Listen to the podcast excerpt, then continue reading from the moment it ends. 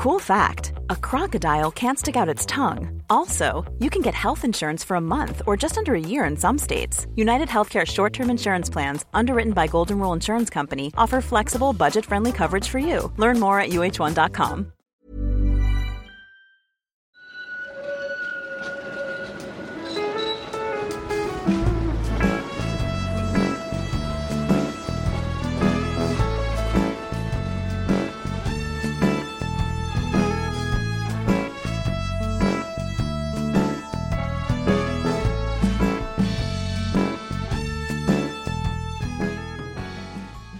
Hej och välkomna till Gator och torg i Göteborg.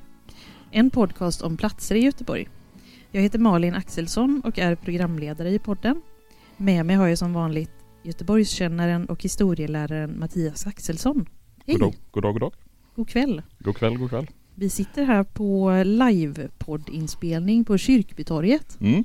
Så vi hälsar alla välkomna här och även de som lyssnar i sin poddspelare. Mm. Ehm, och eh, vi ska ju prata om både Kyrkbytorget och Eketrädgatan. Det är tanken. Men då kanske vi ska börja med att förklara vart det ligger för de som inte vet. Ja, alltså nu blir det lite fånigt när vi sitter här live och förklarar för er var Kyrkbytorget ligger. För ni vet ju givetvis, givetvis var Kyrkbytorget ligger eftersom ni är här. Ni vet även var Eketregatan ligger, utgår jag nästan ifrån. Men alla som lyssnar på podden är inte säkert att de vet var Kyrkbytorget ligger och hur det här förhåller sig till geografin. Men vi är på Hisingen. Vi är i Lundby. Vi är mellan, ska man säga, hållplatsen Eketrägatan och Iversbergsmotet, fast lite norr om där. Och jag skulle säga att jag kom till Göteborg 1998. Jag är uppvuxen i Borås från början men flyttade till Göteborg för att studera 98. Och det dröjde väldigt många år innan jag fick någon överhuvudtaget relation eller känsla för Kyrkbytorget. Det är egentligen först de senaste åren när jag har börjat intressera mig för Göteborgs platser och historia som jag ja, men i någon mening har liksom börjat förstå att ja, men det här är ett torg, för det ligger ju lite undanskymt. Det är ju en bit ifrån allting annat om man så säger. Och så är det ju alltid när man inte bor nära ett, ett sånt här eh, torg som är byggt vid den tiden som det är. Mm. Eh, jag är ju uppvuxen i Länsmansgården och Biskopsgården så att jag hade väl någon kompis som bodde här och har känt till torget så, men man tänk, tänker kanske inte på torgs utformning formning och, och arkitektur när man är liten. Nej. Men eh, det var i alla fall att eh, jag har känt till det ända sedan jag var liten. Mm. Eh, men nu när jag går på torget som vuxen så tycker jag att det är ett jättevackert och välbevarat och fint renoverat torg. Mm. Det är otroligt fint. Ja men det är ju verkligen ett sånt här klassiskt folkhemstorg från mitten av 1900-talet och som ett sådant så är det precis som du säger ett väldigt välbevarat torg. Det säger någonting om sin historia från den tiden då det är byggt. Det är ju gamla detaljer kvar, alla de här trädetaljerna och det är någon som har kämpat för att det ska bli så här fint. Mm. Och även det här biblioteket som vi sitter på är ju också ett exempel på den här folkhemstanken. Och det finns ju delar i arkitekturen här på biblioteket som också minner om den tiden. Och vill man gå ännu längre tillbaka i historien just här på biblioteket så har vi ju dels bakom oss jättefina fotografier uppe på väggen som man kan titta på. Jag ska fota av dem och lägga upp dem på vårt Instagramkonto så att de som inte är här får en möjlighet att se hur vackert det är. Och sen har vi också, ska jag tipsa om, en jättefin Göteborgshylla precis bakom mig och Malen här med böcker och litteratur om Göteborg i allmänhet och Lundby och Kyrkbytorget i synnerhet. Så passande. Mm. De har tänkt till här på, eh, på biblioteket. Men om vi börjar prata lite mer om Kyrkbytorget, var kommer namnet ifrån? Ja, jag brukar ju vilja gå tillbaka till istiden när jag börjar, men eh, nej, jag kan inte väldigt långt. Men jag kan inte sko Håll dig kort. jag kan inte skohorna in att Kyrkbytorget har någonting med istiden att göra. Men jag vill ändå nämna just det här att när vi pratar om hissingen så tänker vi ju hissingen idag som en ö. Så har det inte alltid varit om vi går långt tillbaka i historien. Från början, alltså under stenålder, så var ju hissingen en ögrupp bestående av flera öar. Och det går i någon mening att argumentera för att in på 1800-talet så var hissingen två öar som delades av av Kvillebäcken och Kvillen, för där kunde det ju köra stora fartyg upp genom Kvillebäcken långt in på 1800-talet. Men idag så tänker vi oss givetvis hissingen som en ö. Jag ska bara visa på den här kartan. Och inte minst för att jag ska få använda min pekpinne. Eh, jag är ju lärare i grunden så att jag gillar ju pekpinnar. Eh, den här bilden eller kartan, här har vi Danmark. Här har vi södra Sverige. Där har vi det som är idag är Vänern. Så tittar vi området runt här, Göteborg och med omnejd, så ser ni att när istid, alltså när isen drar, tillbaka, drar sig tillbaka och befinner oss någonstans på stenåldern så är ju vattennivåerna väldigt mycket högre. Vilket innebär att det som idag är en ö som hissingen då var en skärgård. Men vi ska som sagt lämna, ta det ganska fort. Jag hoppar över stenålder, jag hoppar över bronsålder, jag hoppar över järnålder. Eh, och tar oss fram till medeltiden. Och det är där vi får börja om vi ska förstå varifrån Kyrkbytorget har fått sitt namn. För Kyrkbytorget är ett torg som har fått sitt namn efter en stadsdel, stadsdelen Kyrkbyn. Och stadsdelen Kyrkbyn i sin tur har fått sitt namn efter just en kyrkby, en by med en kyrka i. Och det är ju då Lundby kyrkby som var en del av Lundby socken under medeltiden. För den medeltida indelningen av människor och gårdar, det var ju att man bodde på en gård. Den här gården tillhörde en by byarna i sin tur, i sin tur tillhörde en socken. Och socken kommer ju av sig av att man söker sig till samma kyrka.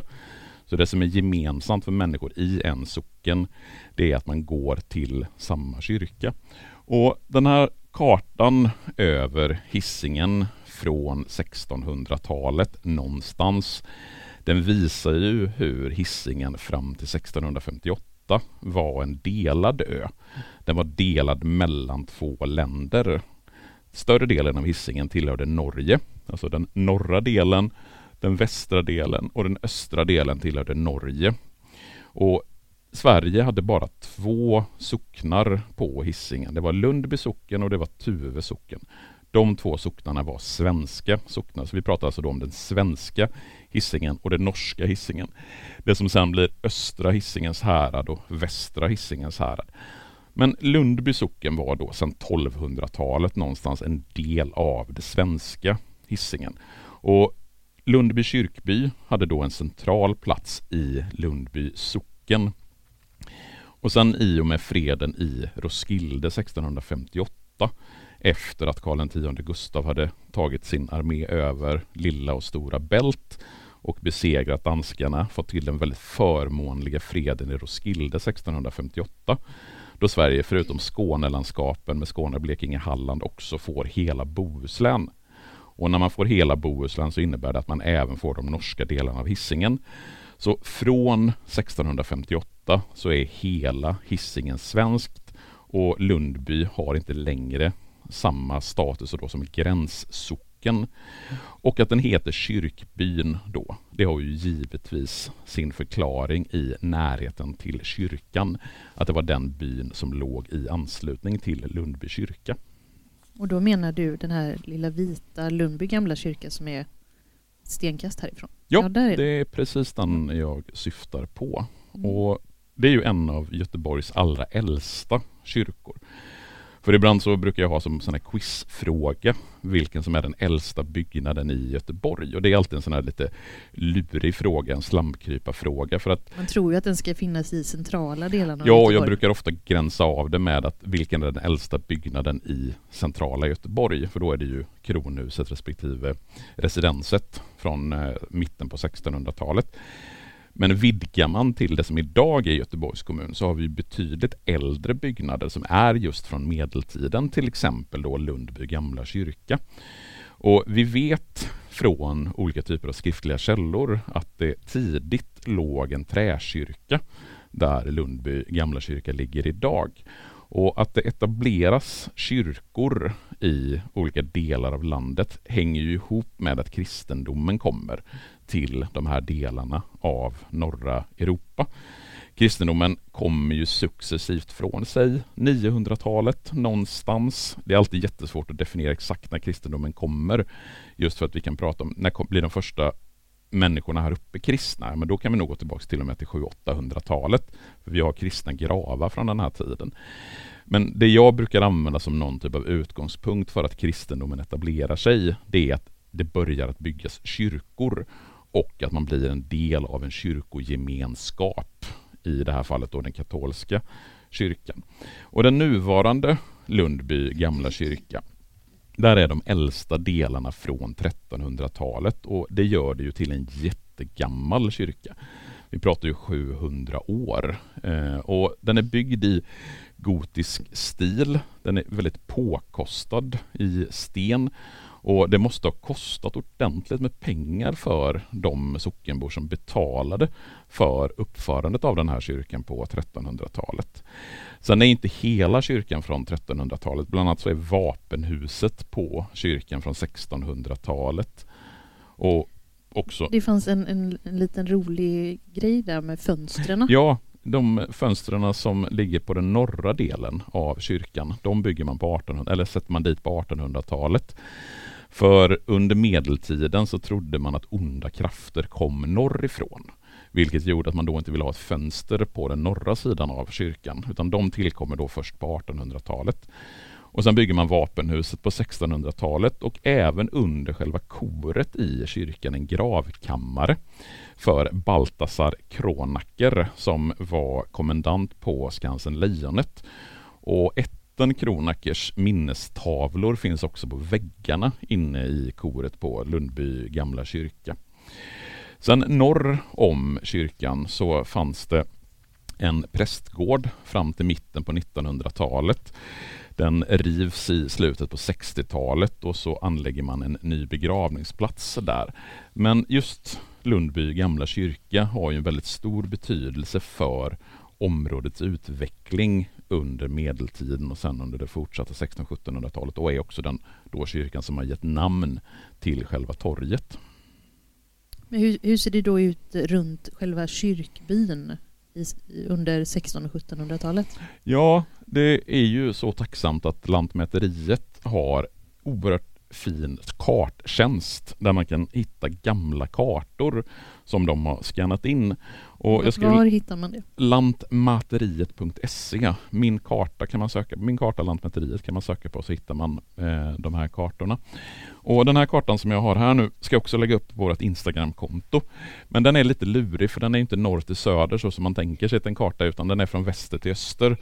Så där har ni gamla Älvsborg, alltså Eh, Älvsborgsbrons södra brofäste.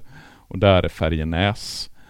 Och här kan man då också tydligt se hur den här ön Hisingen då är uppdelad i norska Hisingen och svenska Hisingen. Där svenska Hisingen då består av Lundby kyrka och Tuve kyrka. Eftersom det är Lundby socken och Tuve socken som är svenska. Däremot så är Säve, Björlanda, Torslanda är inte med på kartan utan ligger lite längre upp där. Eh, del av den norska hissingen. Men det som är typiskt för den här delen av hissingen, alltså runt Lundby om vi så säger. Den här kartan ger ju inga jättestora detaljer om vad som finns förutom själva kyrkan.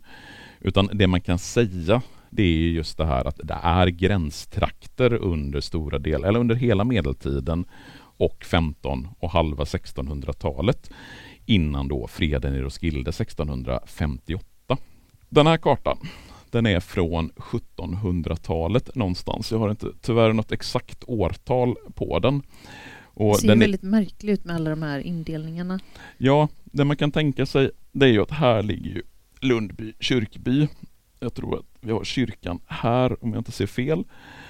Så det man tydligt kan se här, det är att längs med gamla Lund, alltså det som idag är gamla Lundbygatan, där låg det eh, en stor mängd gårdar med åkrar runt omkring sig och hagar som djuren kunde beta i. Och än så länge så ligger ju de här gårdarna samlade tillsammans i en by, alltså i Lundby kyrkby. Och när vi kom fram till 1700-talet så bor det inte mindre än 500 invånare i Lundby kyrkby, vilket gör att Lundby kyrkby är en av de största byarna i ja, men hela Bohuslän, Västergötland. Och i det här området så har vi också två adelsätter som fortfarande har då kvar sina namn på gator i området. Och det är ju ätten Stålhandske som gett namn till Stålhandskegatan och ätten Eketrä som då givetvis har gett namn till Eketrägatan. Och anledningen till att Stålhandskegatan och Eketrägatan heter som de heter det är just för att ätten Stålhandske och ätten Eketrä hade marker i de här områdena runt eh, Lundby gamla kyrka. Men fanns det någon fördel att just ha de här markerna? Vad var det för, varför ville man bygga här? Ja, dels så är det ju bördig mark man kan odla. Eh, och sen så, det är inte så att stålhandske och eketrä, att adelsmännen själva befann sig på de här gårdarna och nyttjade jorden, utan det var ju att de ägde gårdarna och sen arrenderade ut dem till så kallade frälsebönder. För i Sverige så har vi tre, eller historiskt har vi haft tre typer av bönder. Vi har kronobönder, skattebönder och frälsebönder där skattebönderna, det är de som äger sina egna gårdar och betalar skatt till staten. Medan både kronobönder och frälsebönder arrenderar gårdarna och betalar arrende. Antingen till kronan eller till adelsmännen. Det är det världsliga frälset som vi kallar för adeln. Men som sagt, det är ett av de största, en av de största byarna i hela länet. Och sen under 1700-talet så upplever det här området en blomstringsperiod. Kan du gissa varför?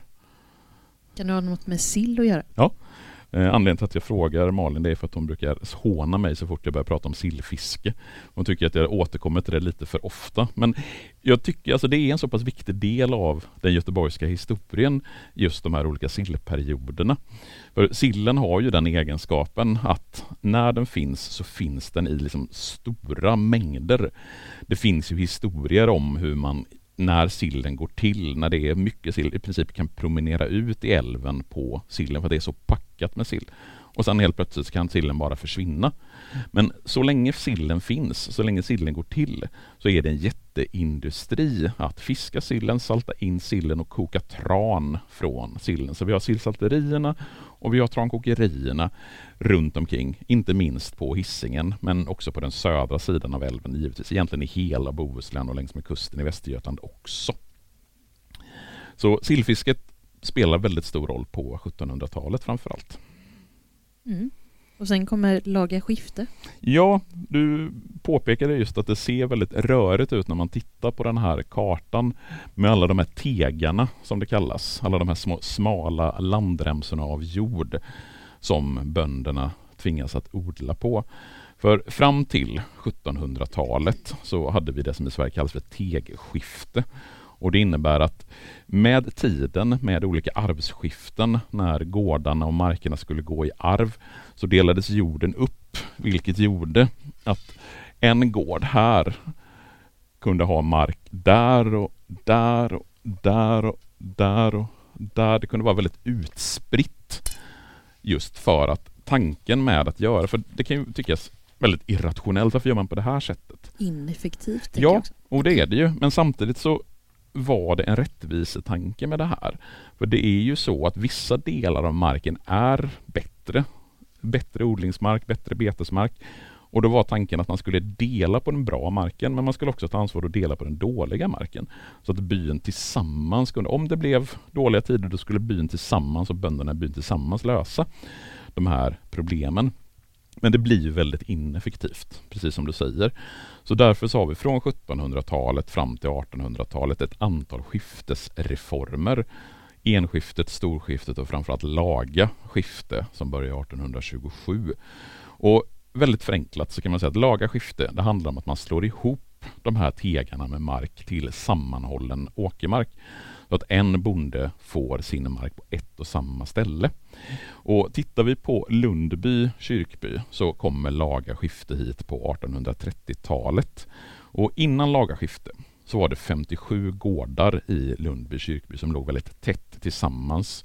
Där människor liksom arbetade tillsammans, man jobbade tillsammans. Men med laga skifte så kunde man ju få sina åkermarker väldigt långt från byn, vilket gjorde att man var tvungen att flytta på gården. Så i samband med laga skifte så flyttas faktiskt 20 separata gårdar ut och hamnar på lite olika ställen runt om i Lundby. Bland annat Putsegården. Och Putsegården vill jag nämna dels för att den ju ligger ganska nära där vi befinner oss.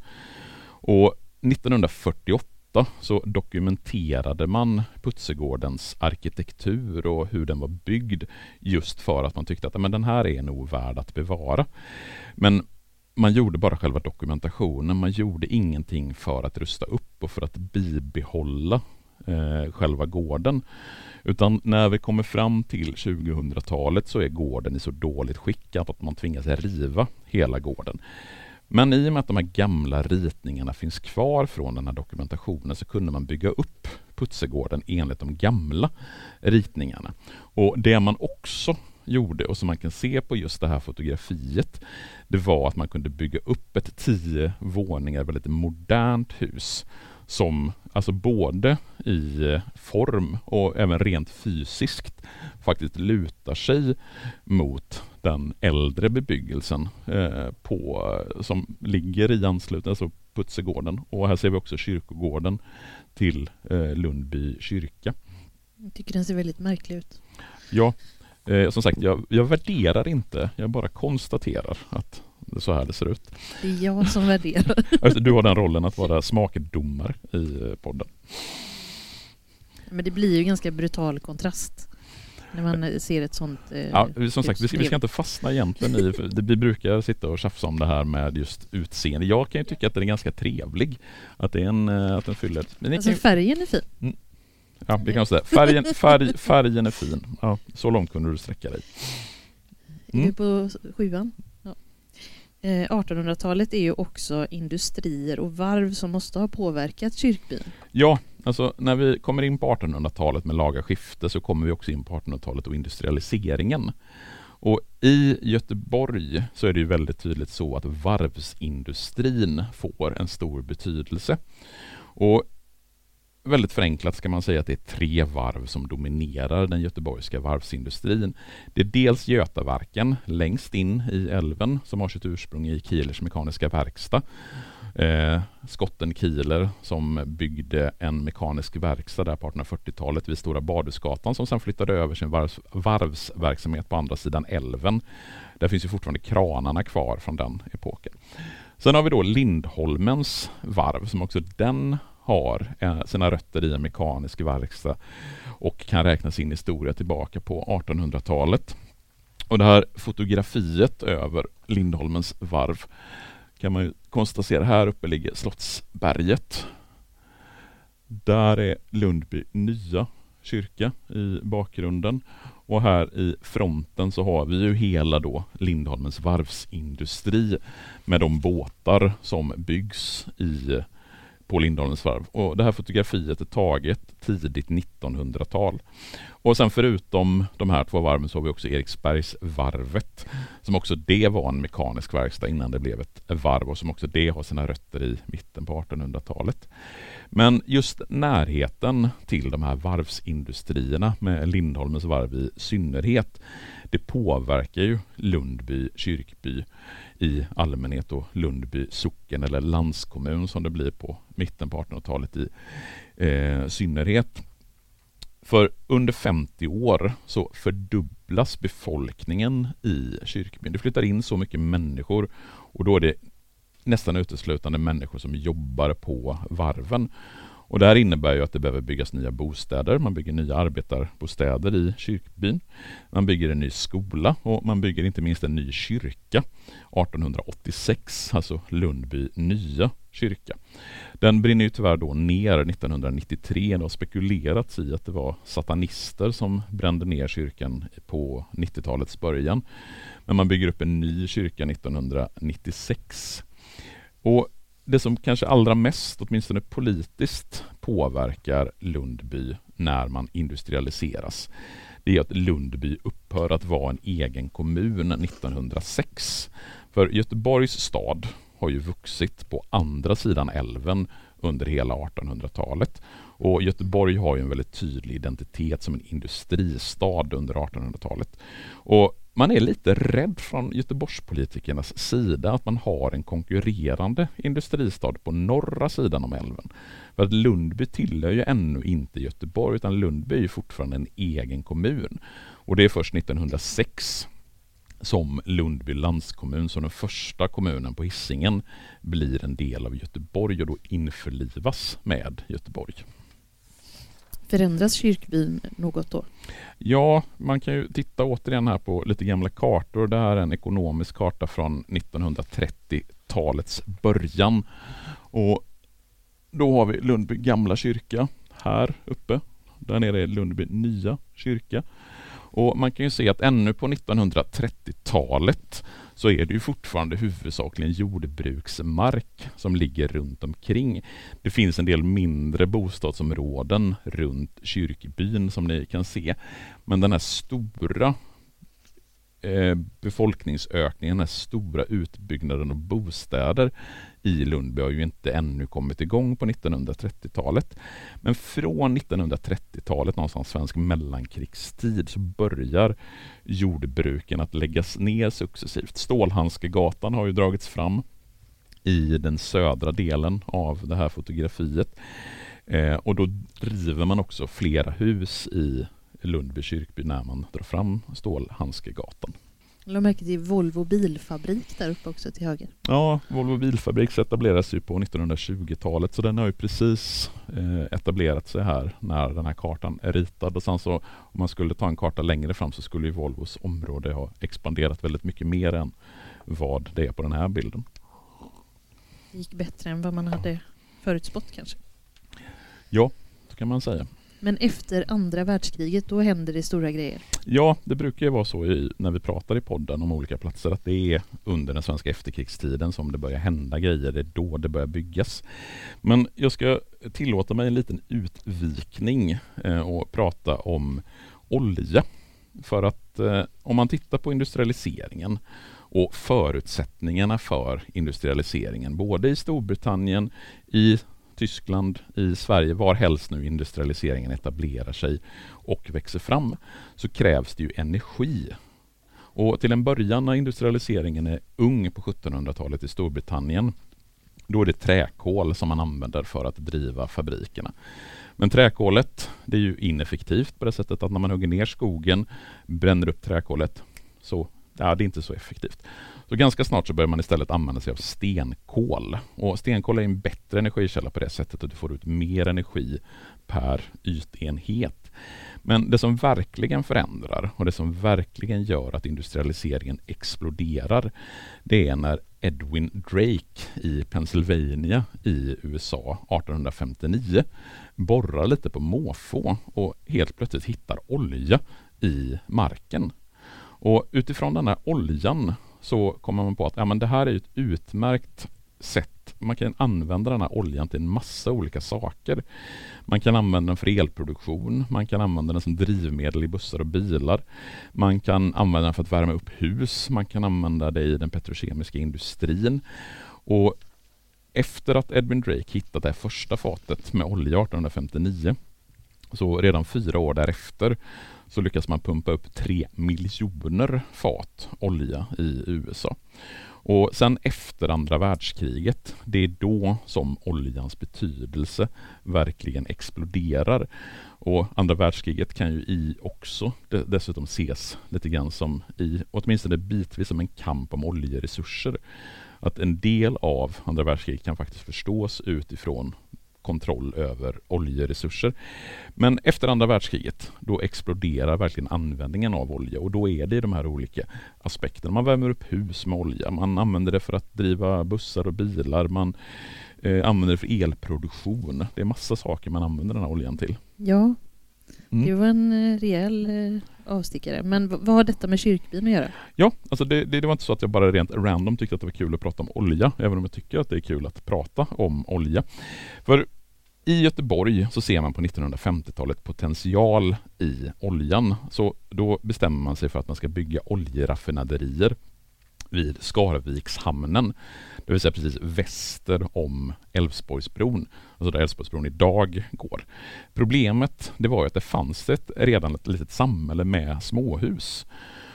Och vad skulle man göra då? Jo, man flyttade helt enkelt alla de här husen så det man gör på 1940-talet det är att åtminstone enligt den här rubriken, jag tror att det faktiskt var eh, 88 villor totalt som flyttades.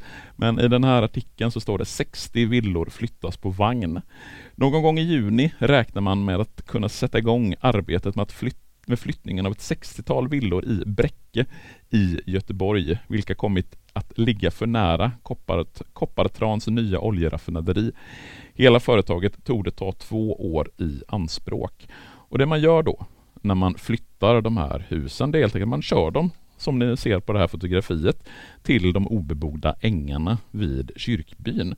Så 88 villor lastas upp på vagnar, rullar de här några kilometer vad det nu kan vara från Bräcke till kyrkbyn och så växer upp ett villasamhälle här istället. Det är ganska fascinerande att tänka sig att man flyttar alla de här villorna hit. Det är väl eh, Sälefjordsgatan där? Ja, precis på vad det nu blir åt det hållet från var vi sitter nu. Va? Någonting sånt. Någonstans där är vi i alla fall. Men det tog ju två år, stod det. Ja, det, Det är ett projekt. ja, jag ska verkligen inte gå in på detaljer hur man gjorde det där, för det är inte mitt Vi ska expertis. tillbaka till Kyrkbytorget Mm och eh, För det är dags för något annat som ska hända här. Ja, men i och med att vi kommit in på den svenska efterkrigstiden och eh, det svenska 1950-talet så är det också dags för Kyrkbytorget och Eketrägatan på riktigt. För när villorna var på plats på 1940-talet och de villorna ser ni i den vänstra delen av det här flygfotografiet från 1960. Om ni vill orientera er så har vi själva torget här och den byggnaden som vi sitter i har vi där. Och sen så går ju Eketrädgatan upp här. Och det här fotografiet det, från... det var först, eh, när, när byggde man, började man bygga på torget? Ja, det började byggas 1950-talets början. Eh, Hela det här området det byggs mellan 1950 och 1955. Och som ni kommer ihåg från den tidigare eh, ekonomikartan så var ju det här i princip obebyggd ängs och åkermark. Och när man bygger upp den nya stadsdelen Kyrkbyn och det nya stadsdelstorget Kyrkbytorget så bygger man det ganska glest. Man har mycket öppna ytor. Man bygger inte på det sättet som man bygger idag med väldigt tät bebyggelse utan det ska vara luftigt mellan husen. Det ska vara ljusinsläpp och det är också en tanke bakom det rent arkitektoniskt med folkhemsarkitekturen. Och sen genom hela området så går ju då Eketrägatan. Och det här fotografiet eh, kunde jag tyvärr inte datera exakt. Det kanske är någon som är bättre på bilar än vad jag är som med hjälp av bilarna eller nummerskyltarna kan datera det här fotografiet över Eketrägatan. Eh, där Konsum ligger på det här fotografiet så ligger idag kvarterskrogen Florens. Så vi är ju en bit norrut på Eketrägatan närmare Eketrägatans eh, busshållplats. Och Eketrägatan har ju då som jag nämnde tidigare fått sitt namn efter den adliga ätten Eketrä som från 1700-talet fram till 1870 ungefär hade sina ägor på den här marken. Men när man sedan bygger då själva torget och nu har jag zoomat in på det förra flygfotografiet så vi kommit lite närmare in på själva torget så kan man, ju- kan man ju se att det är ett ganska typiskt 50-talstorg. Vi har i den västra, nu, för det här fotografiet är ju ganska tydligt i nord-sydlig riktning, så i den västra delen på torget så har vi ett trevåningshus som sträcker sig från norr till söder med butiker i bottenvåningen och sen var det bostäder, precis som det är fortfarande, i resten av huset.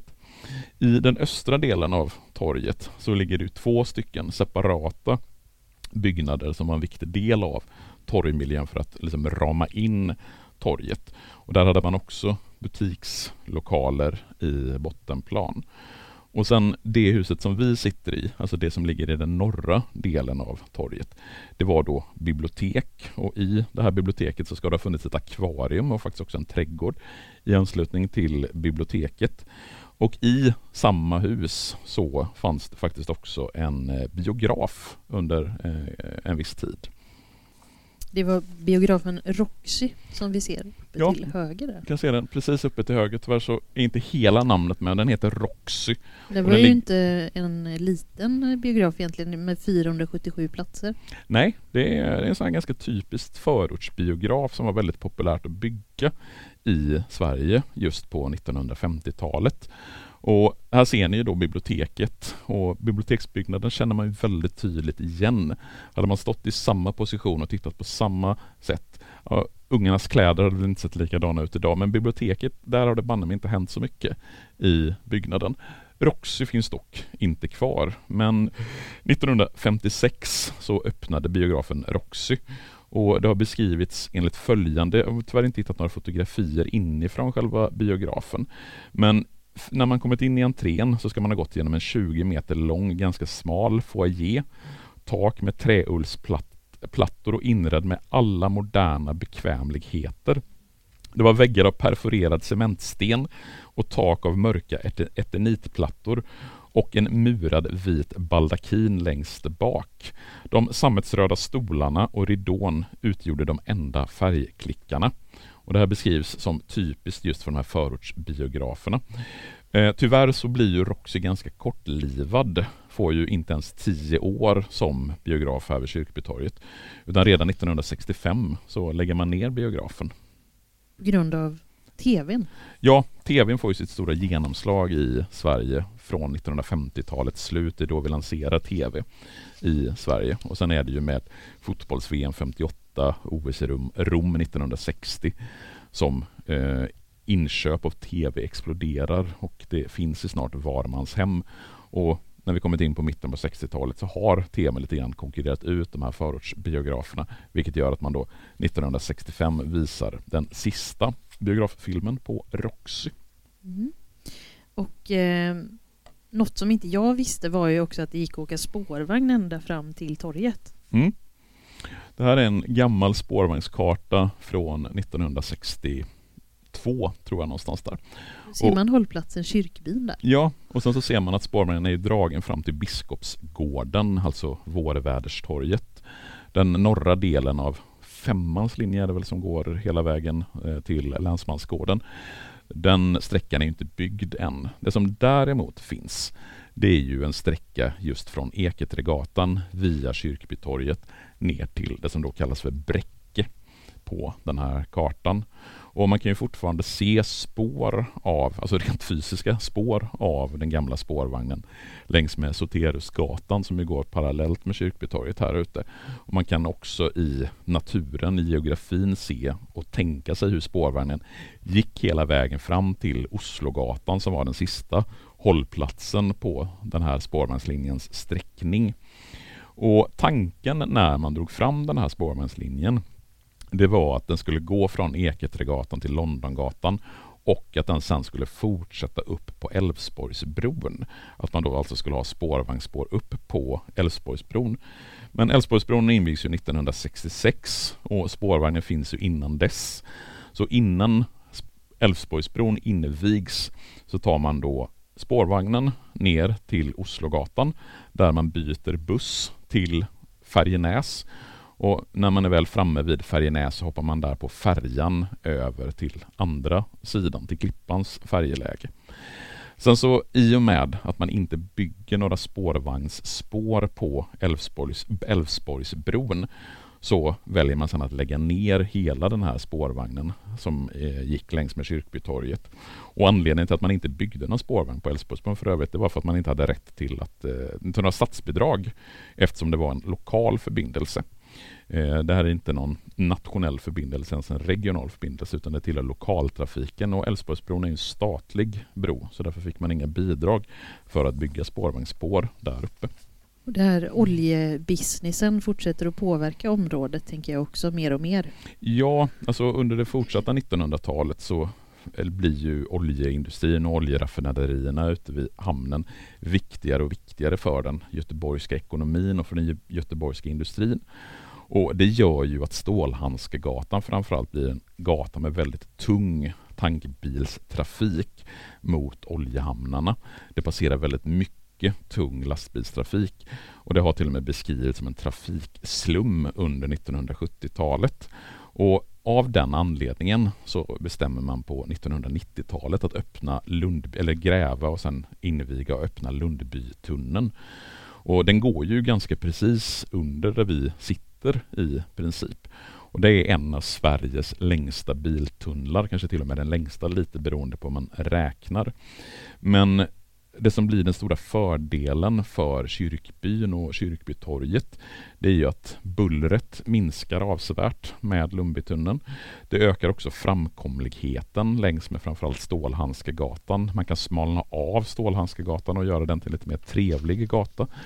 Och man kan också bygga en hel del nytt längs med Stålhandskegatan under slutet på 90 och framförallt under 00 och 10-talet sen. Jag minns det som en jättestor grej när man öppnade Lundbytunneln. Mm. Hade man någon sån att man fick gå i Lundbytunneln som man fick göra i Götatunneln när de öppnade 2000 vad det nu var? Jag vet faktiskt inte det. det. Är det någon här som vet? Ja. Att man fick gå igenom Lundbytunneln. Var det någon som fotograferade då? Får ni gärna skicka de bilderna till gator och torg i Göteborg gmail.com Det lät som en inspelning. Tryckte på inspelningsknappen där. Mm. Nej, men det blir ju alltid en stor grej eftersom det påverkar så många människor ja. som bor runt omkring. Även vi som bodde i eh, i Biskopsgården där nära Borväderstorget att det blir liksom en annan miljö. Ja, man kommer ju fram på ett helt annat sätt så är det ju onekligen. Man ska aldrig ställa en fråga till folk för då börjar folk efteråt, babbla. Ja, det, märker det.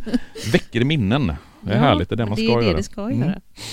Eh, men om, om, man tänker då 90-talet och framåt, vad, mm. vad, är det som har hänt med torget? För vi, det är ju väldigt välbevarat som sagt och eh, eh, varsamt renoverat ändå tycker jag. Ja, alltså om man tittar på torget så som det såg ut på 1950-talet när det byggs och tittar på hur det ser ut idag så det är inte så stora skillnader då och nu. Alltså man gör en ombyggnation 1993 av torget där man gör en varsam renovering av torget som då stått i 40 år i princip. Sen för ungefär 20 år sedan så gör man den här delen av Eketrägatan som går längs med torget till Gårdsgata. Vilket gör att torgfastigheterna runt torget mer smidigt binds samman rent geografiskt. Det blir inte riktigt samma biltrafik genom torget när man gör det till en gårdsgata. Eh, sen Marcus Berggren, Göteborgsprofilen, skrev en jätterolig, han är uppvuxen här omkring i Lundby, precis vid Kyrkbytorget. Han skrev en jätterolig krönika i GP, vill du läsa hans citat där? Kyrkbytorget var en sömnig plats. Hälften av människorna försvann i pissottan till olika industrier. Främst Volvo och resten hade hela dagen framför sig att dra runt i stora jackor med små hundar och spotta på allmän plats. Så att eh, Marcus Bergen, han har ju en liksom, lite bitter, bitter, bitter och dyster bild. Men jag tänker att det ofta är så när man ska beskriva en plats som man själv är uppvuxen på.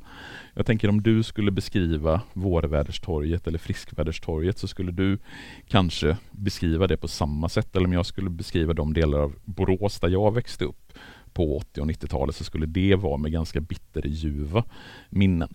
Men det som är väldigt tydligt man kan säga om torget under 90-talet och de senaste 20 dryga åren det är ju att Kyrkbytorget precis som alla andra torg av liknande kaliber Axel Dahlströms torg, Vårväderstorget, Radiotorget.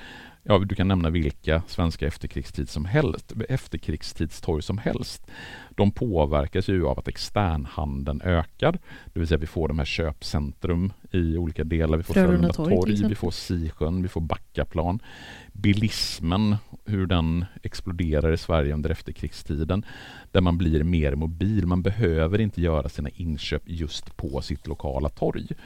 Utan man blir mer mobil, man blir mer rörlig vilket gör att man kan åka till Backaplan för att göra sina inköp. Man måste inte göra dem på Kyrkbytorget vilket gör att viss typ av verksamhet förlorar lite grann sin betydelse på ett torg som Kyrkbytorget. Ur liksom bevarande av torgperspektiv så är det ju ganska sorgligt för att det är inte så många år som torget står med all, alla dessa eh, olika företag mm. och allting som, alltså, som en social plats också. Ja. Att, att det blir en sömnig plats, det blir ju också sorgligt på det sättet. Jo, man märker Det förlorar väldigt... sin ursprungliga funktion. Och många av de funktioner som man då kunde göra på torget tidigare, till exempel post, bank, apotek, alltså den typen av verksamhet, det försvinner ju också i och med att mer och mer görs digitalt och man, posten förlorar sin betydelse, bankerna ska man göra på nätet har man inte ett bankkontor, har man inte en post, har man inte den typen av ja, men Det som finns kvar det är oftast en sömnig konsumbutik, det är en pizzeria och det är en frisör. Det är oftast det som brukar finnas kvar på ett torg. Sen, jag tänker e-, ett av de eh, sakerna på torgen som lever mest i med att det finns så mycket verksamhet är ju biblioteken. Mm. De ska inte glömmas i sammanhanget för när det finns ett bibliotek på ett torg, då ser man tydligt och det har jag märkt supermycket när man är runt och tittar på olika platser och spelar in och gör poddar om olika platser. Just finns det ett bibliotek så som det gör på till exempel Axel Dahlströms torg, som det gör på Vårväderstorget och som det gör här på Kyrkbytorget. Alltså finns biblioteket, då finns det också ett naturligt plats att komma till, vilket gör att det blir en, ett liv, en rörelse, det blir människor som, hade inte biblioteket funnits här, då hade ju torget varit oerhört mycket sömnigare oerhört mycket tråkigare och mindre fullt av liv. Men ja, i och med att biblioteket finns så finns det ett incitament för att människor att komma hit. Då kan man öppna eh, något café, det kan finnas lite annan typ av verksamhet på torget. Mm.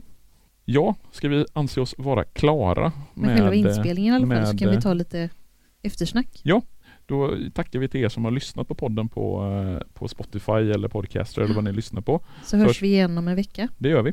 Så kan vi få en liten applåd eller någonting så här.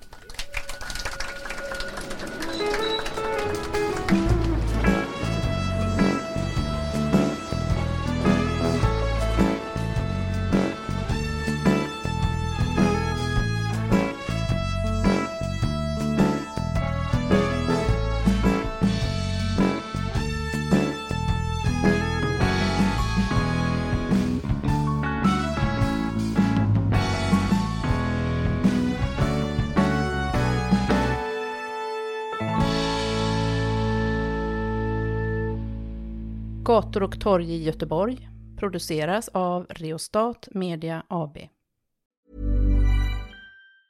Planning for your next trip? Elevate your travel style with Quince. Quince has all the jet-setting essentials you'll want for your next getaway, like European linen, premium luggage options, buttery soft Italian leather bags, and so much more. And it's all priced at 50 to 80% less than similar brands. Plus, Quince only works with factories that use safe and ethical manufacturing practices. Pack your bags with high-quality essentials you'll be wearing for vacations to come with Quince. Go to quince.com slash trip for free shipping and 365-day returns.